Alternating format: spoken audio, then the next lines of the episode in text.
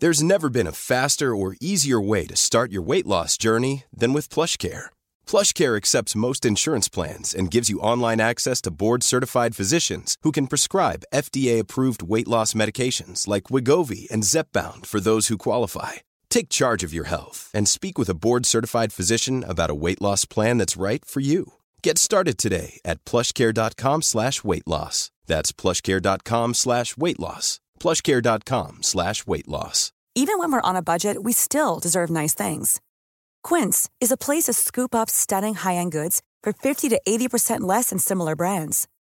They have buttery soft cashmere sweaters starting at $50, luxurious Italian leather bags, and so much more. Plus, Quince only works with factories that use safe, ethical, and responsible manufacturing. Get the high-end goods you'll love without the high price tag with Quince. Go to quince.com slash style for free shipping and 365-day returns. So we're, we're sitting here in the church. I'm with Dr. Miranda Kaufman, and uh, well, the fact is we've got a sensitive issue to deal with here. It's sensitive in terms of language. Hi, by the way. Hello. Hello. We'll reveal now that the subject is uh, the history of, of black people in London. And I'm aware, even by saying the word black, that an American listener right now might uh, feel uncomfortable with that terminology. African American is the conventional term, I think, for a person of colour in the US. But we're going to be using historically uh, accurate but uh, offensive, potentially, language here. What's the normal way that you find yourself um, dealing with these sort of issues uh, in terms of describing colour? Well, quite often I suppose I find myself making inverted comma signals while giving a talk uh, around because you know I think I mean I've also I mean I've attended uh, debates in, in, London you know between people I mean there's a there's a there's a guy who lectures on the, the African or black question and he very strongly advocates calling anyone of African origin African you know and leaving it at that um, and he doesn't he doesn't like the term black at all. Um, black it wasn't a term used very much in the in the 16th century to, to describe Africans at all. So I mean I'm taking my cue from the original sources and the words that the Tudors and, and early Stuarts would have used at the time and the ones that they would have been familiar with. And I sort of went back to the OED, the Oxford English Dictionary, and looked up you know when these terms were first brought into the language. Uh, and so I suppose you know of all in all the sort, sort of 400 references to Africans in this period that I found, um, maybe the you know, the most common term that was used at the time was inverted commas blackamoor. Uh, that was the kind of most anglicised um, w- way of describing someone from Africa. I mean, the, the, geography of the time was a bit dodgy. I mean, they also used the term Ethiop uh, to pretty much refer to the entire continent, uh, and they, uh, you know, they also imported terms, you know, from the Spanish. So, um, so the Spanish word uh, negro, you know, is, is Spanish for black, and you know, it obviously has uh, now has very negative connotations. I, I, think a lot of offence um, caused to anybody is usually to do with the tone and the context in which you use a word. And I hope that if I'm just stick to the words that we used at the time, that people will understand that that's the, the context I'm using them in. Okay, so there you have it. That's the, the longest disclaimer uh, in history, but um, I hope you get the idea that uh, we're going to be using some sensitive terms, but in, in uh, a positive and hopefully uh, sort of instructive and constructive fashion in today's episode, which comes from St Olave's Church in the City of London. Hey baby, let me take you down to a place of strange sights and sound. You ain't never seen the like before, just a stone's throw from your front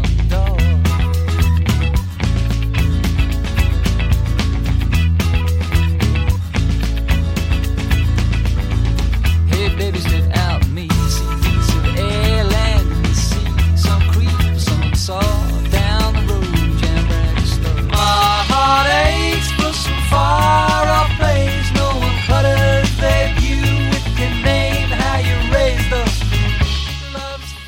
Sun streaming in through the stained glass windows of St Olaf's, St Olives, St Olives, it depends who you are, how you pronounce it.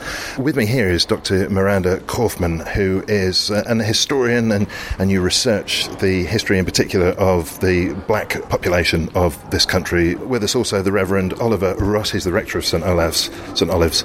St Olave's Church.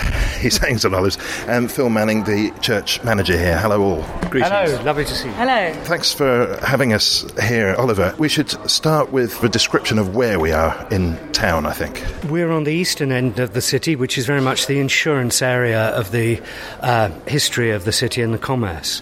Uh, the church has been here since, well, first recorded at 1080. This building is 1450 and has seen the likes of Mother Goose buried here, as well as uh, Andrew Bacon, Francis Bacon's brother, and he was a spy for Walsingham.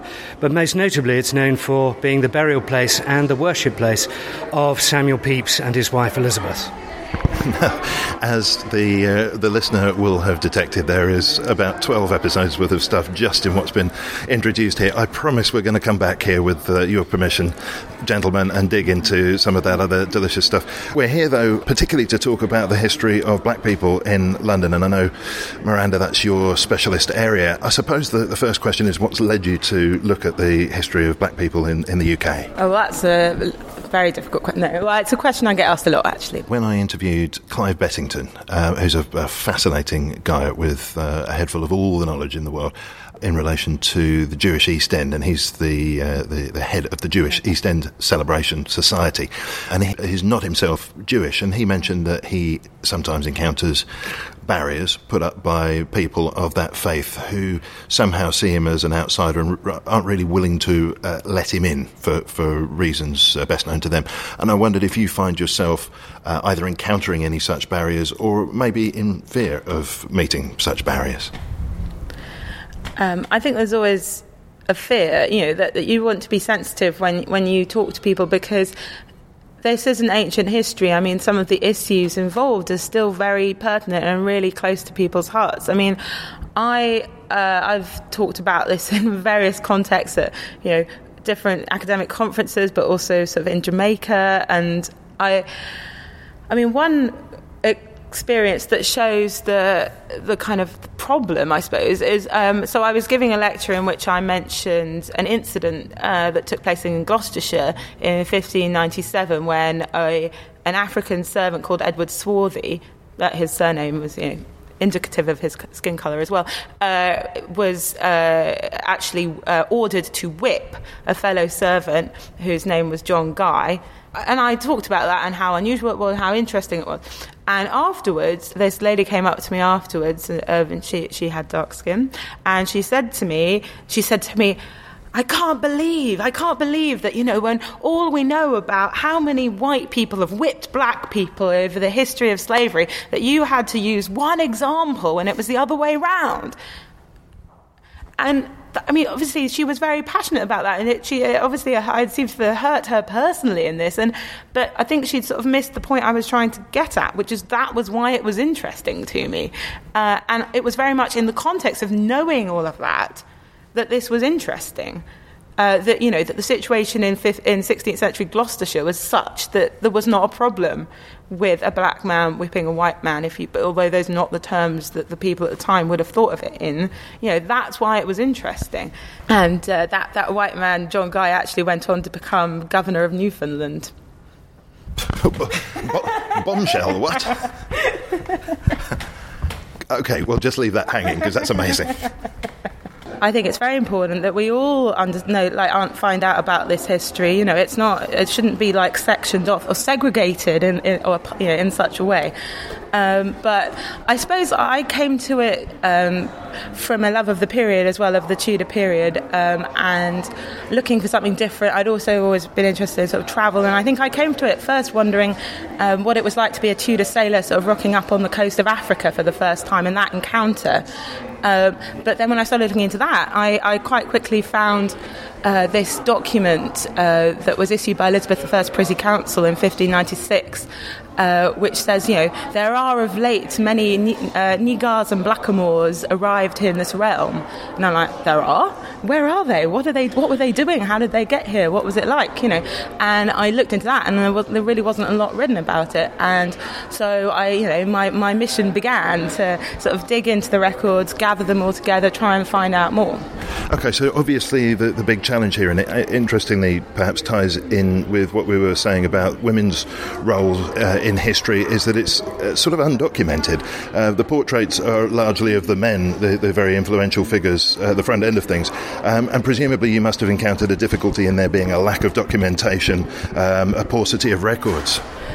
Well, I managed to find about 400, uh, but but I suppose the, the paucity is perhaps in the detail sometimes rather than that there isn't there. It is a bit of needle and haystack work, but it is there. So I found records of Africans here in the 16th and 17th century in, in parish registers of births, you know, of baptisms, burials, uh, the odd marriage, uh, but I also found them in household accounts, um, tax returns, court records, letters, diaries, uh, church wardens' accounts. You know, pretty much any any any and all documentation of people living in the time. You know, if you scour it you know, enough, will follow the odd hint. You'll, you can find something. How do you know from the records you've just mentioned that the names that you're looking at are those of black people? Um, well, it says that they are. I mean, the, um, I mean, if, I, if so, if you're scanning a parish register, you know, it, some of the lines end up being longer. It's quite easy to find them. It says it's it, so it'll say something like John uh, Blackamoor was buried. You know, and it, I mean, it is difficult. There are difficulties in identifying, and perhaps there are many more where it, who may have been of African origin, but it just doesn't say that they are. I've stuck with where it says that they are, but there are there's a range of terms that were used at the time which you know may be considered offensive today. But but you know, Blackamoor, Ethiop, Negro, which was borrowed from the Spanish meaning black. Um, but black, blackamoor was the most common term from an English speaker's perspective. Um, I'm aware as well, of course, we're dealing with some uh, potentially offensive terms. Uh, were they not in our historical? They may still be uh, offensive now, of course, and I'm well aware that American listeners w- might prefer the term African American to, uh, to, to black as well. Although strictly speaking, these are not African Americans that we're talking about. So, so, um, so what's what's the uh, what's the right terminology of the time? Well, I suppose some of them had spent a little bit of time in, in the Americas, but probably the Spanish Americas. But what's the correct terminology? So, should we still be talking about African Americans in this context? I don't know. I mean, the word that was most commonly used at the time was blackamoor. I mean, to me, that sounds so historicized that it doesn't seem. I don't know. I mean, uh, you know. Any, I've, you know, when I've spoken to, to uh, people of African origin about it, I mean, there's a huge, there's always debates about terminology, but I don't think we should get bogged down in them let's link the let's link the subject with the location. Then we are underneath uh, a statue of two fellows who are kneeling down. They're wearing red robes, and uh, they seem to be in uh, sort of a supplicant posture. And they're in the arches here at the church. Why have we come to look at these guys in particular? Well, not necessarily for fashion tips. They've got some excellent ruffs around their necks, so they look like real Elizabethans. But the reason I wanted to bring you here was that one of the brothers, Paul Bayning, who it says here died aged 77 in 1616, uh, was one of the leading privateering magnates of his day, and the records show had um, at least five Africans in his household between 1593 and 1616. I should explain, uh, listener, in the background we have the Estonian Radio Children's Choir. Uh, no connection whatsoever with anything. This is a living church and things go on. So this interview just followed their concert, and they're off again on the tour. We, we should um, explain. We, have just been talking about the uh, statue here, and we, we wandered in here with this information. Were you aware of this aspect of the, the? No, but it's been one of the interesting little lacunae that I've always wanted to follow up. Is pre the great and awful period of the slave trade, what was going on because characters appear in the back of paintings and in family groups, and they're mentioned in various different uh, records that we have that you've discovered. And more. I want to find out more. Tell me more. well, that's a pretty good invitation. Let, us uh, draw a, a broad landscape then of the arrival of black people in the country, particularly with a focus on London. a lot of people assume that Africans only arrived here as a consequence of the slave trade, and it's true that the first English slave trader uh, that we know of was uh, John, Sir John Hawkins, who uh, undertook uh, three three main slaving voyages in the 1560s. But if you think about it, a successful slave trade would re- result in Africans arriving in the Americas, not here. Uh, so if something would have gone wrong if they end up back here, because you know, they go to Africa, they buy them there, they take them to the colonies, they sell them there, and they come home with, with some money or some other crops. But um, now, just so I can understand yeah. the dynamics of that, uh, does that mean then that there was no perceived market for slaves in this country to say do agricultural work or something something of that sort? That's correct. Uh, so, for example, in uh, the 1540s in Southampton, an Italian man uh, called Corsi tried to sell an African uh, in, you know, in the middle of Southampton, and nobody would take him up on it. Nobody wanted to buy him.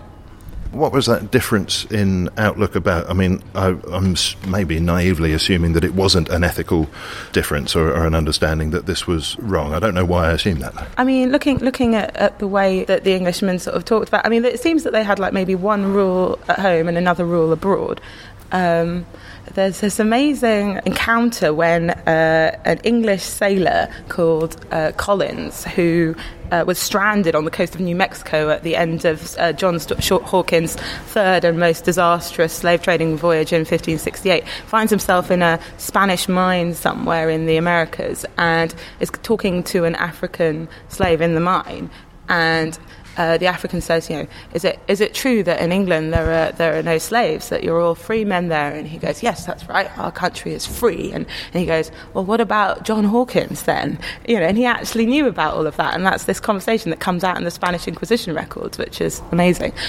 The great dividing line seems to be the the Armada, because once the Armada's happened, money seems to flow into the church well, flow into the country, but we suddenly see it in the church and the monuments. The monuments are quite strikingly different from anything that's gone before. And I just wondered if, if that was reflected in the slave trade, if there were, if with the defeat of the Spanish, we got more of a say across the Atlantic, and therefore people would be bringing slaves back here. And the triangular slave trade really sort of took off a bit later, didn't it? I mean, it, but was it always triangular? So as far as I, I, saw it, I, you know, after John Hawkins' third voyage in 1568, the Spanish, he's actually been interloping on a Spanish market, and the Spanish decimated his fleet in 1568. He had to leave 100 of his men on the coast of New Mexico because enough food to take them back home again. And after that, you know, no self-respecting merchant was going to invest in a slave trading voyage because it was a bad investment. We didn't have any of our own colonies then. There was no market for slaves. So I, I looked into the records, and as far as I could see, I can't find any evidence of English slave trading across the Atlantic in the triangular sense uh, until uh, 1641 when the Star turns a ship called the Star turns up in Barbados with a cargo of slaves. Uh, so, but you're right in saying that 1588 was a key year because that obviously the Spanish Armada. But the way I see it, and that is a time when the the records of Africans in this country and in London, you know, really you know, do rise in that period of the war with Spain between 1588 and 1604. But the money isn't coming from the slave trade; it's coming from privateering. Mm. So Paul Bayning was a privateer, you know, a private, he owned a lot of privateering vessels. One of them was called the Golden Phoenix uh, and it actually uh, it captured a Spanish ship uh, in 1600, February 1600, uh, which had 125 Africans on board. But he, he sold them in Margarita, La Margarita for, for pearls, uh, you know, that's not a kind of classic triangular trait, but it's like you capture a ship. So, so all, in the in the in the period of the war with Spain, the English were fitting out lots of privateering vessels. Which a privateer is basically a legal pirate. So it's a you you you go out there, but you have a piece of paper from the crown saying it's okay. This is an official crown thing, and I have you have permission to attack the Spanish because they got they they took something off us last year. That's the sort of basic principle of it. Um, and you know, lots they were called letters of marque, and you know hundreds of these letters of marque were issued at this period. So you go out there, but if you captured a Spanish ship at this time, the likelihood was there would be Africans on board, um, and, and, and so some of them, you know, and there are various things you could have done with them. If there was a market to sell them on your travels, you might have done that. Mm. But if you didn't, they were still there, and you, you, if they, and they might end up here. In 1590, uh, 150 Africans were brought into Bristol on a on a prize ship called the Charles, I want to come back to London then, because at the moment we're still talking in terms of black people and that, that you're uh, mentioning being commodities, essentially, or being viewed that way. At what point do we start to see black people living independently um, and, and, not as uh, uh, somebody else's uh, worker or slave or chattel? Well, I mean, it was never legally possible to be a slave in Elizabethan London. But uh, so if you look at the, the parish registers here, you can see a couple of the Africans mentioned are referred to as so and so's servant, but others just aren't. They're just that you just have their name and that's it, and we don't really know what their sort of livelihood was. But if you look a bit further afield uh, to another another parish of St Olave across the, the, the river in Tooley Street, um, over there in the 1590s, there was a man who's recorded as Reasonable Blackman was his name, and he was a silk weaver. He's listed as being a silk weaver, so he was an independent businessman who craftsman who uh, could support. He had three children, according to the, the parish register. And uh, a bit earlier on, there, we, there's a reference to a, a, a man who in Cheapside who made fine Spanish ne- needles uh, and refused to teach his art to any. So he had a monopoly on making the fine Spanish needles uh, in Cheapside. So um, he, he must have uh, been able to support a family as well. So people potentially tied in with the rag trade. Uh, that seems to feature quite a bit with uh, immigration in uh, in the country for, for, a long period. And you said that, that was around about the 1590s. Could we get a general picture, gentlemen, of the area around here at around that time? What was the makeup of the area? What was going on here? The historical records show uh, a lot of merchants' houses in this area. In fact, opposite St Olave's here, uh, in what is now Hart Street. Uh, there was a house called Whittington's Palace, not thought to be something to, actually to do with Dick Whittington, but a very substantial courtyarded house, and that was not isolated. Uh, Francis Walsingham, Elizabeth Spymaster, lived in this area, and just the character of the monuments we have here, the number of merchant adventurers we have on our walls, is quite striking. And is that because, is it just the geographic location that we're close to, to where they would have set off? Yes, it, I mean, it is. The, this was particularly a trading area, so we got in a lot of people who were seeking sanctuary. Uh, there were the sort of Huguenots and there were those Protestant uh, Dutch, and also Jews sort of moved into this area as well. And they possibly helped with uh, Walsingham's information network. But we had merchants who went all, all over the place, including James Dean, who is uh, another large monument here, uh, and he was involved with the West Indies. And you have something to say about James Dean. I don't have anything to say about James Dean. He shouldn't have driven so fast. But um, but one sentence backwards, you were talking about the the, the Jewish uh, population here, and that was something else I came across in my research. Is that uh, so in this church. Um, there was a well, they weren't allowed to be called Jewish, and they you know were involved in the parish as well because they were trying they were conversos you know they had converted supposedly to Christianity because we weren't allowed to be Jewish here at that time.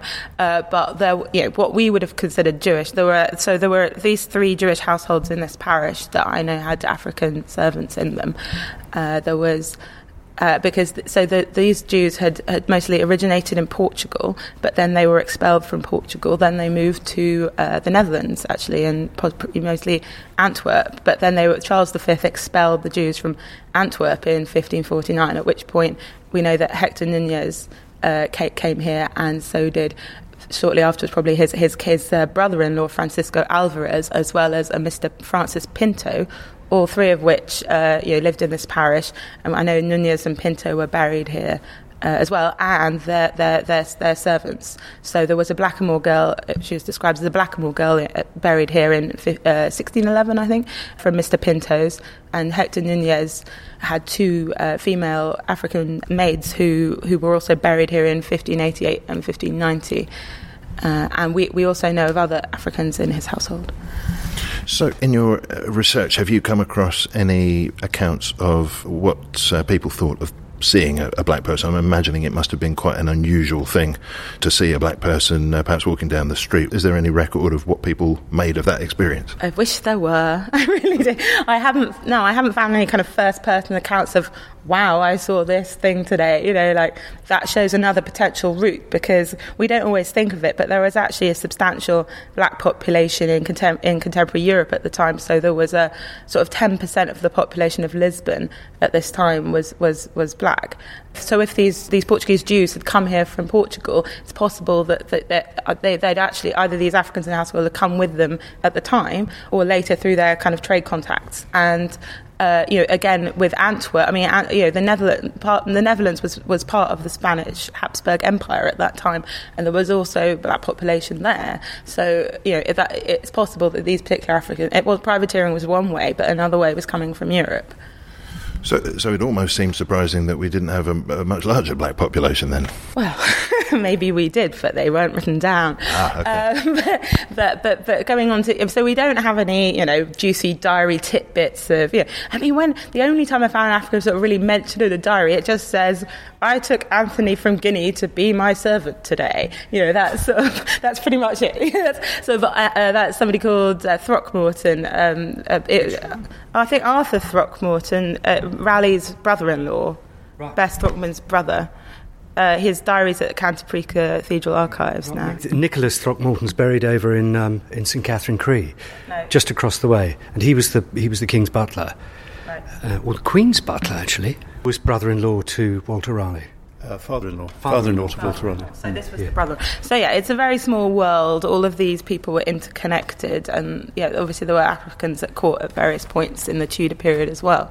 What about if we go a little bit later? I mean, if there's anybody we'd uh, expect to fill in the detail on this sort of thing, it would be Pepys, who of course has connections uh, all around this area. Has he anything to say on the subject? Pretty sure that at one point he took on a, a, a black woman called Nan to be her, his cook who well, to be a maid who did some. Apparently, she was an okay cook, but I, I, I, haven't. That's sort of strayed slightly beyond like, the period that I was looking at. But I was I was going to say that although we don't know kind of that kind of instant reaction of what you what it was like seeing someone walking down the street, um, what we can do is look at the, the court records, and, and, and there is there's evidence of of how they were treated in the, insofar as um, there, well, there's this interesting story. So Hector Nunez, the Portuguese Jewish physician I was talking about. Uh, in 1587, he goes to the Court of Requests and he says, I've done something really stupid, I need your help. Uh, I, I bought, he says, I bought an Ethiopian nigger, he calls him, uh, from a man called John Lax from Fowey in Cornwall for four pounds and ten shillings. Unfortunately, now the Ethiopian refuseth to tarry and serve me, he says, uh, and this guy has basically run away. So he says, now I'm, you know, I've lost, I've lost both my investment and my, my servants. So what can I do? And he, sa- he says, you know, I thought I didn't realise. I thought that the law here was the same as it is back home in Portugal, and you know, but now I realise I have no claim on this because you know this bargain that I did wasn't legally valid. So what can I do? And this is fascinating because it shows, you know, in personal way, the the difference between what was going on in Portugal, where they had a series of laws set up called the I can't pronounce the Portuguese, but or the or, basically the ordinances of Manuel uh, in the late 15th century, which sort of explicitly defined what being a slave was and how you would be free or what what the rules were. We didn't have anything like this here. And in, in that absence, there was no legislation to, to direct it. And so I, I, you know, it wasn't actually possible to be a slave here. It was a big thing, this is 30 years ago when I was studying African history, but um, the Portuguese got down into Africa and they, and they got round to Mombasa. And there was a big discussion about whether the church should evangelize Africans, but, you know, were they, were they the same as everybody else?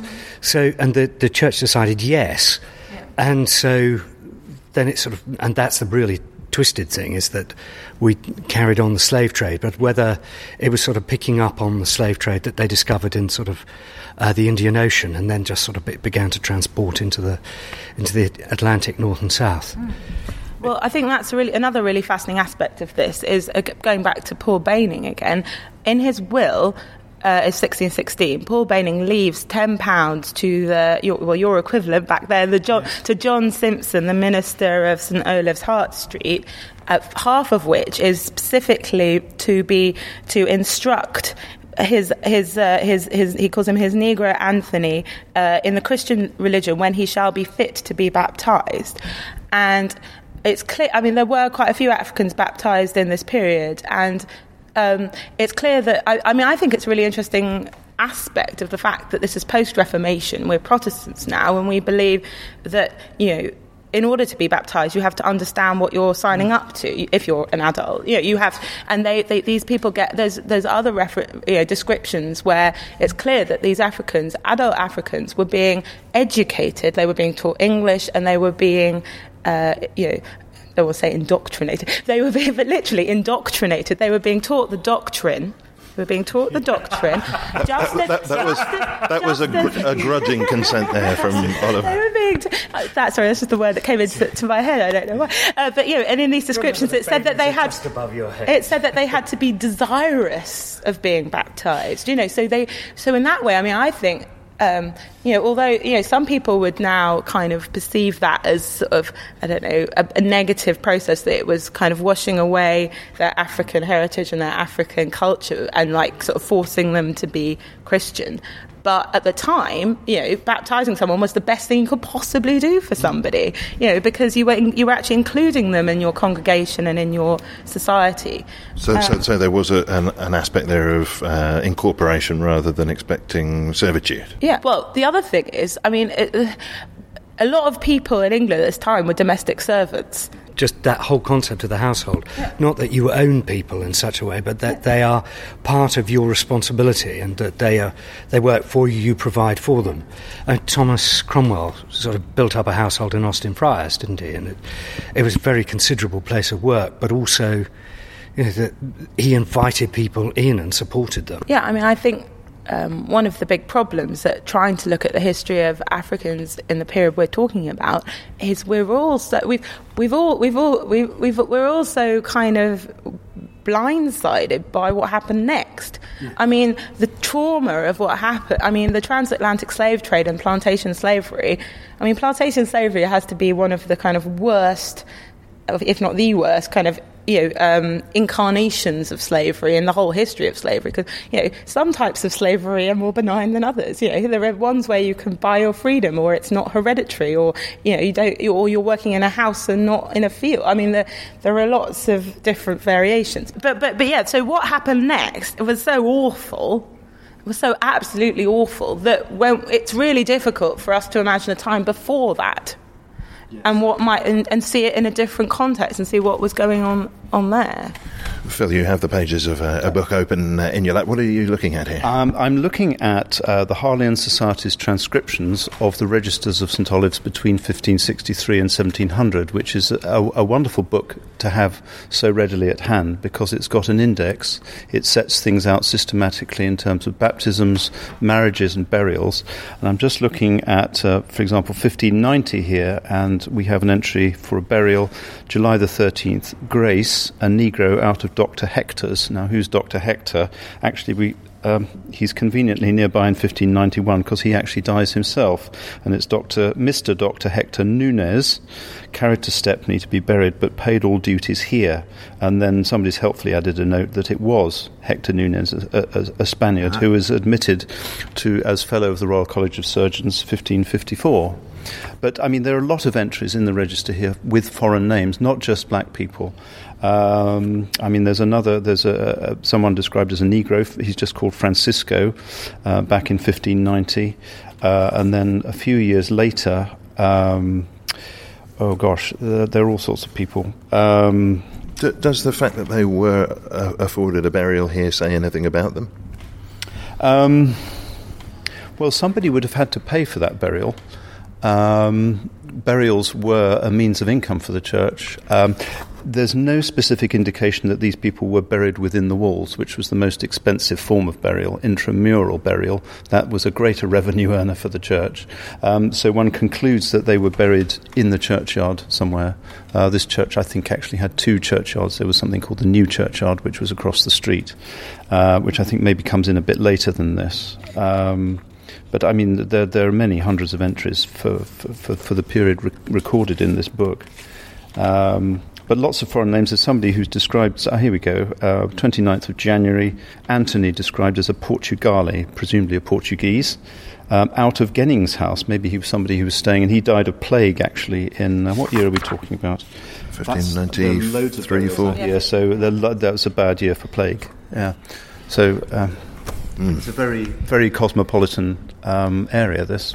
And it doesn't it doesn't give the causes of deaths. I uh, sometimes it does. Sometimes it does. I mean, I, I found a ran- random entry somewhere.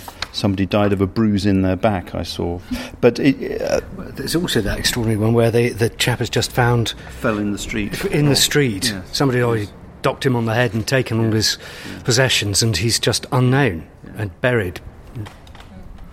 So, did would you have had to have been a baptized Christian in order to have been buried here?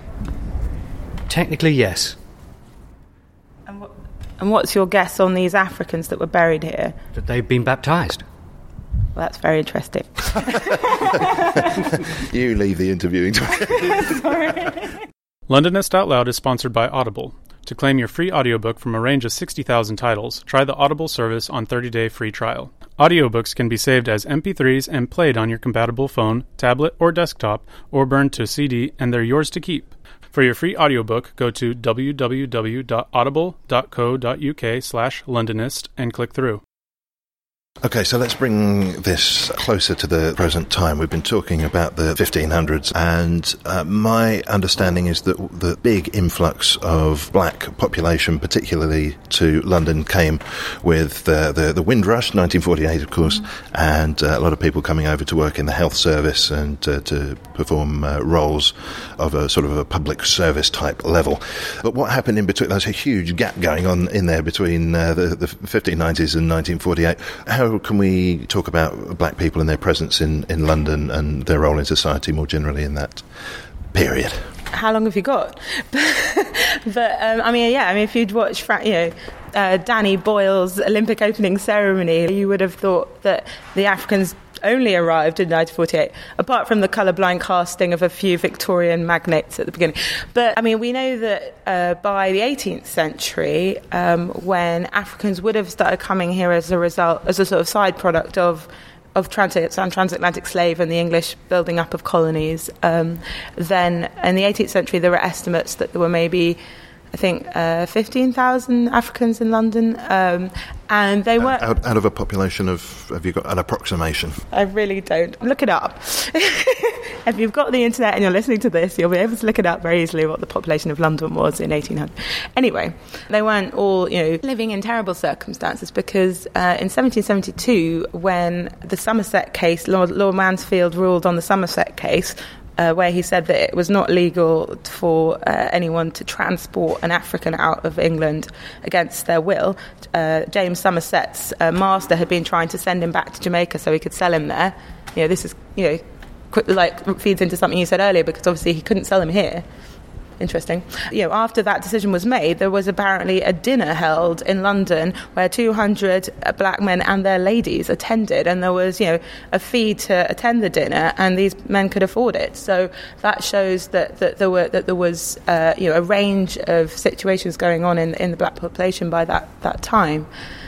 So, looking across the Atlantic, then, I wonder if you've any sense of how the ongoing slave trade in America was regarded by a population here which had incorporated into itself um, successful independent black people. Uh, obviously, you get the abolition movement building in the in the sort of la- latter half of the 18th century. I mean, it's not my my period of expertise, but I mean, for example, in terms of the, I mean, you get figures like um, Olaudah Equiano, who was, uh, you know, born in Africa, enslaved in America, sailed around a bit with various sailors, earned enough money to buy his freedom, and but then ended up in England doing lecture tours. You know, in, for the abolitionist movement, and I mean, he, he was he was a Christian, and he wrote his uh, memoirs, and his very existence, you know, put that into sharp contrast, and you know, and he obviously he may have helped to change some people's minds about the whole situation. And then uh, we have mention of the abolition movement in Jane Austen, if I remember rightly. I, I forget which novel, but I'm sure it's in there. And uh, what about in the, the, 1800s? How did the black population of London did, did, it was it developing or was it static, or how, how was that working? Because uh, what, what, I've got in my mind is that by the time we get to the end of the 20th century, there are areas of London which previously were identified as, as particularly uh, black areas. I'm thinking, uh, especially maybe of Brixton, maybe Tottenham, those kind of areas, um, and even those are now beginning to um, diffuse, I think, and, and you've got a, a, a bigger. Uh, you've got a broader ethnic mix going on there, um, but what, how did it work? Were there, were there concentrations of, of black population in London, or were, they uh, in and amongst everyone else? How did it work? I mean, obviously, 1807 was the abolition of, of the slave trade, and, and then uh, in 1833 it was the abolition of slavery in the British Empire. But obviously, there were still plenty of people coming and going. But I, am afraid it's not something I've, I've looked into particularly as the, the you know the, the areas of London that the Africans were living in at that point. Fair enough. I can I can see you're well off your subject area. Um, some you know some historians, especially in, in the 60s in America. Um, when they were looking into the question of whether slavery or racism came first, like to push everything back to Europe and set, go back to the Bible and you know stuff to do with Ham's curse. You know that one of Noah's sons was smitten in the skin uh, and made made black because he had done he uncovered his father's na- nakedness on, on the ark or something. And so I, d- I never knew that. Sons, that's that's astonishing. Well, your, ch- your, your your your churchman over there is nodding. I have heard such things. Yes. The idea with Noah's Noah had three sons, and some of the early theology theory was that, that the three sons represented the three continents because they only knew of three at the time Europe, Africa, and Asia. And so the sons of the naughty son, the, his descendants must perpetually serve the son, the descendants of the, the good sons, and that was a kind of justification for African slavery, you know, the, the to enslave Africans by Europeans.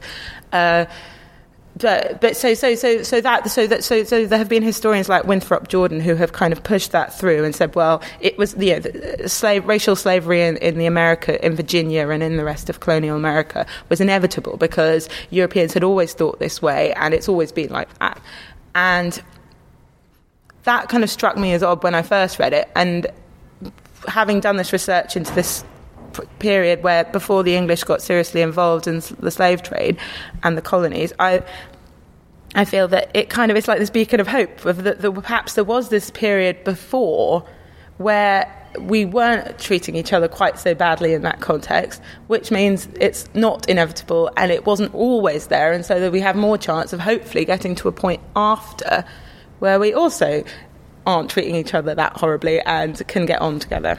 Okay, so so we're in the very dangerous territory then of uh, choosing our interpretation of the Bible. And this is, is that not is that not the, the follow through on your argument? Well, Ignore the bit about Ham is what we're going for here. No, but you see, there's a difference between what it actually says in the Bible and what theologians or other writers have tried to gloss in later in later times. You've researched this period, the, the early period of uh, black people in the UK, very thoroughly, and certainly it's a, an area of expertise. But then, where where do you go uh, with that? Is it a case of digging deeper and deeper into the, the records? There, do you come to a point where you've exhausted uh, what is available to research? Do you start to widen the period of time that you're interested in? How, how does that work for you? Um, well, I wouldn't say I've exhausted them. I mean, I haven't read every single parish register in the whole country. I did try and go for ones which I thought I'm more likely to find stuff. So in London, in port cities facing west, you know, uh, towards the Atlantic. Um, but I mean, I, I, definitely don't want to try and read all of them. But I'm hoping that in the coming years that more and more of these sources will become digitized, and then they'll be a lot easier to search. And I'm hoping that I've made a starting point where other people who are looking, maybe even looking for other things, can then like add add to the growing body of knowledge on the subject. And I hope that it will provoke questions uh, for you know everyone from English literature people studying plays like Othello and all the other plays of the period that have black characters in them, but also uh, historians of slavery, historians of colonial America. Um, yeah, and, and, compare compare this information with uh, you know there have been uh, there's other work being done into Africans living here in the long 18th century um, by a kind of colleague of Dr. Kathy Chater, and you know there'll be interesting rooms for comparison there. Um, ideally, I'd you know put it all up on a website that people could search, and then they could find you know in a parish register near you. Um, but, um, and I mean, another area I'd be interested in looking into would be the the Africans in portraits. I've done, I've written some, I've reviewed the image of the black in Western art um, for the TLS. It's like a a big compendium of um, all, all the images of Africans in, in, in Western art, really, from the sort of ancient Egypt to the, to the, they've got a projected future volume called The Age of Obama. But I mean, it's I think quite a lot of work has been done, but it's been done by art historians, and it would be really interesting to be able to have an exhibition of those pictures, but but to do the history behind it. So to you've got your portrait, but then you to look into the parish registers, look into other records around that, and sort of say, well, well, who actually was that guy? I mean, in the past, a lot of these pictures have just been catalogued of saying, you know, Sir so and so with black servant. If you're lucky, sometimes it just says so and so with servant, or sometimes it just says so and so with no no mention of the fact that there's a whole other figure in the picture at all. So I think we want to bring those figures into the foreground. That seems highly emblematic. What do you think of this idea, Phil, of getting the parish records online so that people, maybe even people overseas who want to look back uh, a few dozen generations, can do so? Well, I would cheer that as a project uh, because information and knowledge is, is power, and it's amazing what you can tease out of these records just by even a cursory glance, just by the odd word that's thrown into an entry describing someone's occupation or what it was that they died of.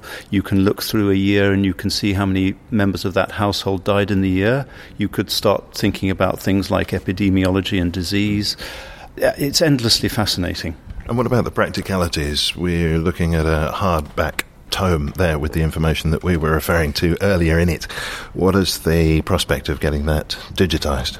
For us, I think that would be difficult because as a church we don't have the resources to do this. But if somebody was running a project to digitise the parish records in England um, and Wales, and I guess Scotland. Um, are we still allowed to talk about Scotland, or are they a separate, oh, separate thing we'll, altogether you know, now? We'll leave them in for the moment. Okay. That has to be a good thing. That has to be a good thing. Somebody sat down in the early years of the 20th century and transcribed our registers and formed this printed volume with indexes. Yes, of course, this isn't the original. Of course, of course no, not. This has already been transformed. Well, I mean, uh, the original parish records of all the city parishes are kept at the London Metropolitan Archive, which comes under the City Corporation. So uh, you can inspect the original registers if you've got a mind to do it. But uh, it's actually finding a way to access and search the information. I think that would be a real breakthrough if somebody could do that.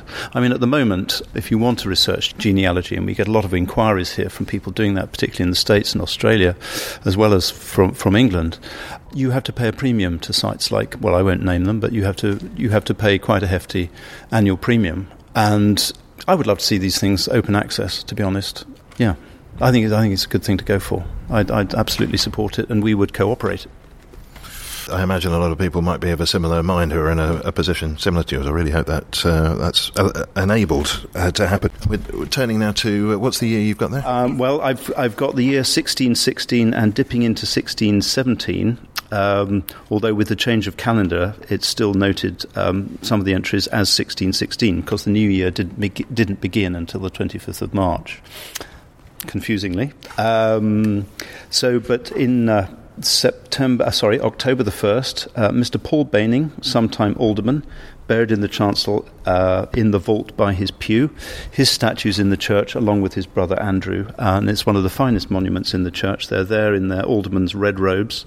Uh, but actually, a few lines lower down, uh, January the 28th, 1616 uh, stroke 17, so actually, we're what in now would be the new year, but was still then the old year.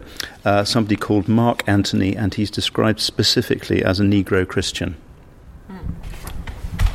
And actually, that if you look in the baptism register, two days earlier he'd been baptized. The same man. Huh. Mark Antony. So do, does that suggest then that he was he was baptized whilst when he was already dead? Is that possible? No, two days earlier. So it's possible that he was baptized because he was already ill.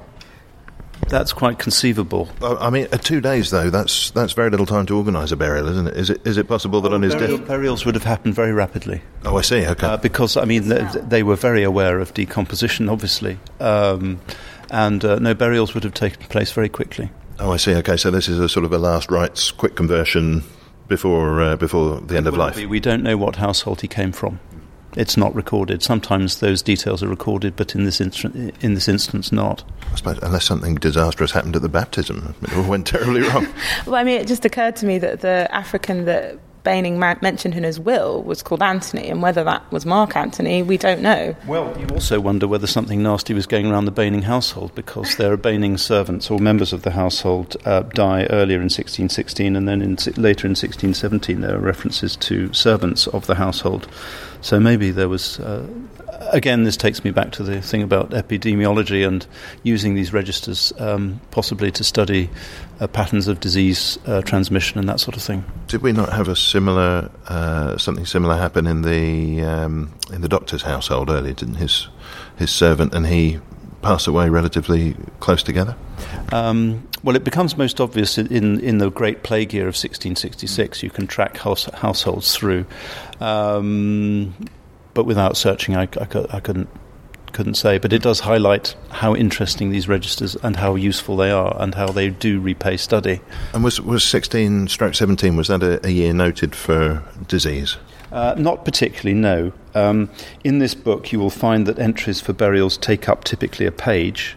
Uh, when you get to the years of uh, the Great Plague, uh, the entries run to about five pages. That's 1666, but there were earlier outbreaks of plague, notice, notably 1603 uh, 4. Um, and some earlier years, the 1590s, uh, plague recurred. It was something they knew about as a phenomenon, even if they didn't understand the mechanisms of transmission. You know, the parish registers are a brilliant source, resource in terms of numbers, but you know they only give you so much detail. So it's actually court records that can give you more detail. And you know, one of the the Africans in Paul Bayning's household that I hadn't mentioned was a man called Abel, who appears in the Bridewell court uh, in the early 17th century as well. Uh, and I, we don't know what he was charged with, but you know they, they, they, they get around. You know, you can find them in all sorts of sources once you start piecing it together. It's tantalising, isn't it? Mm, tantalising. Hmm. Um, maybe could we finish off? I don't know if this is possible, Miranda, but um, from the, the period that we've been discussing uh, black people in London, is there a figure who has stood out in your mind in any way amongst the, uh, the, the individuals that you've come across? Well, I suppose one we know a little bit more about just down the road from here, it's St Botolph's Aldgate, which also has quite a large number of, of references to Africans in the parish registers. Uh, we get this, you know, the, luckily the, the clerk, parish clerk there at this period, liked to write much longer entries than all the other guys, and so we have quite a good. Um, record of the baptism of Mary Fillis of Morisco in uh, 1597, and it says that she was the daughter of a Moroccan basket weaver. And it, you know, sort of half page of well, yeah, a decent amount of text about about her baptism, and we learnt that she had been you know been in this country for some, I think. 10, 10, 15 years or something before she'd been baptized. So that I mean that's an interesting question of sort of well why did she choose to be baptized at that point, you know, and how had she got here and all these kind of things. But I hypothesize it's because she'd had a change of household. So she'd previously been I think, a servant of Mr. Barker, or possibly, but he, but now she was in the household of a seamstress called Millicent Porter, and the only other mention there is of Miss Millicent Porter is that she'd been up before the church authorities because she, they thought she might have been indul- uh, indulging, not necessarily, indulging in prostitution. So possibly she was a very, you know, the, the strongest converts are sometimes the ones that have turned from sin. So possibly she was, you know, had, had turned from sin and was encouraging her, her new uh, maid to, to, to be baptized as well. But I was very keen to demonstrate her conversion, if nothing else. so, so the record, you know, says that, that she, like I was saying earlier, that, that Mary was desirous to be baptized, and you know, and that she knew, her, you know, she said the articles, she repeated the articles of faith, and so it's just, you know, it's, if she's one, I mean, like many of these characters, she's one of these characters where like you wish you, you knew more, but at least we know a little bit more about her. Well, I think we've uh, opened up a, a, lot of cans of worms here and uh, investigated some of them, but there's plenty more to say on all of the subjects we've touched here. Phil, you've been kind enough to invite us back at some point to, well, I'm going to keep it under my hat what exactly we're going to talk about because we haven't really mentioned it here, but it's a good one. So we'll be back at St. Olave's at, uh, at some point not too far from now. Thank you for, for having had us today. Well, thank you for coming. Thank you for your interest in this place, and uh, you'll be very welcome. And I just wanted to say, Oliver, congratulations, because I believe you've been uh, doing your job now 25 years oh, or thereabouts. Priested 25 years ago this year. So um, thank you very much. Yeah, congratulations. It's very good to be have you here, and it's extremely good to be opening up another little window into the history of the parish here. Miranda, what about your uh, research finally? Uh, where can people read what you've written and uh, find out more about you? Uh, well, the best place to go is my website, uh, just mirandakaufmann.com. Uh, that's got more, probably more than you're ever going to want to know about me on there. So and you're, you're, tweet happy as well, aren't you? And what's, what's your handle? I'm at Miranda Kaufmann. Does the church, Phil, have a website? Uh, yes, sanctuaryinthecity.net. And it's well worth a look, even uh, just to, to, stick your nose through the door and, and, have a look at what's going on here. Some beautiful statuary, uh, well worth a look. Indeed. Well, Miranda Kaufmann, Oliver Ross, Phil Manning, thanks very much. Thank you very much. Thank you for having me. Thank you so very much. And that's all for this week. My thanks for this week to Dr. Miranda Kaufmann. Thanks to, to the Reverend Oliver Ross and Phil Manning. Thanks to, to Bernie Barclay. I'm N. Quentin Woolf.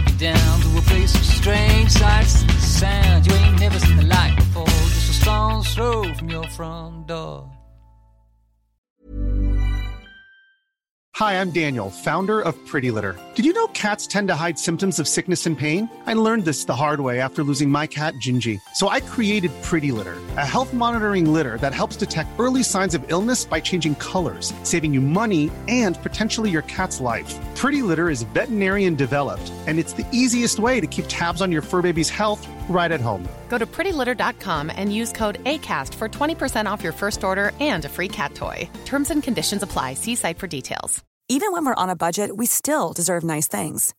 Quince is a place to scoop up stunning high end goods for 50 to 80% less than similar brands.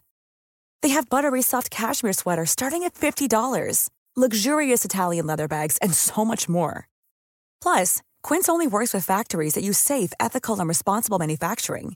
Get the high-end goods you'll love without the high price tag with Quince. Go to quince.com/style for free shipping and 365-day returns.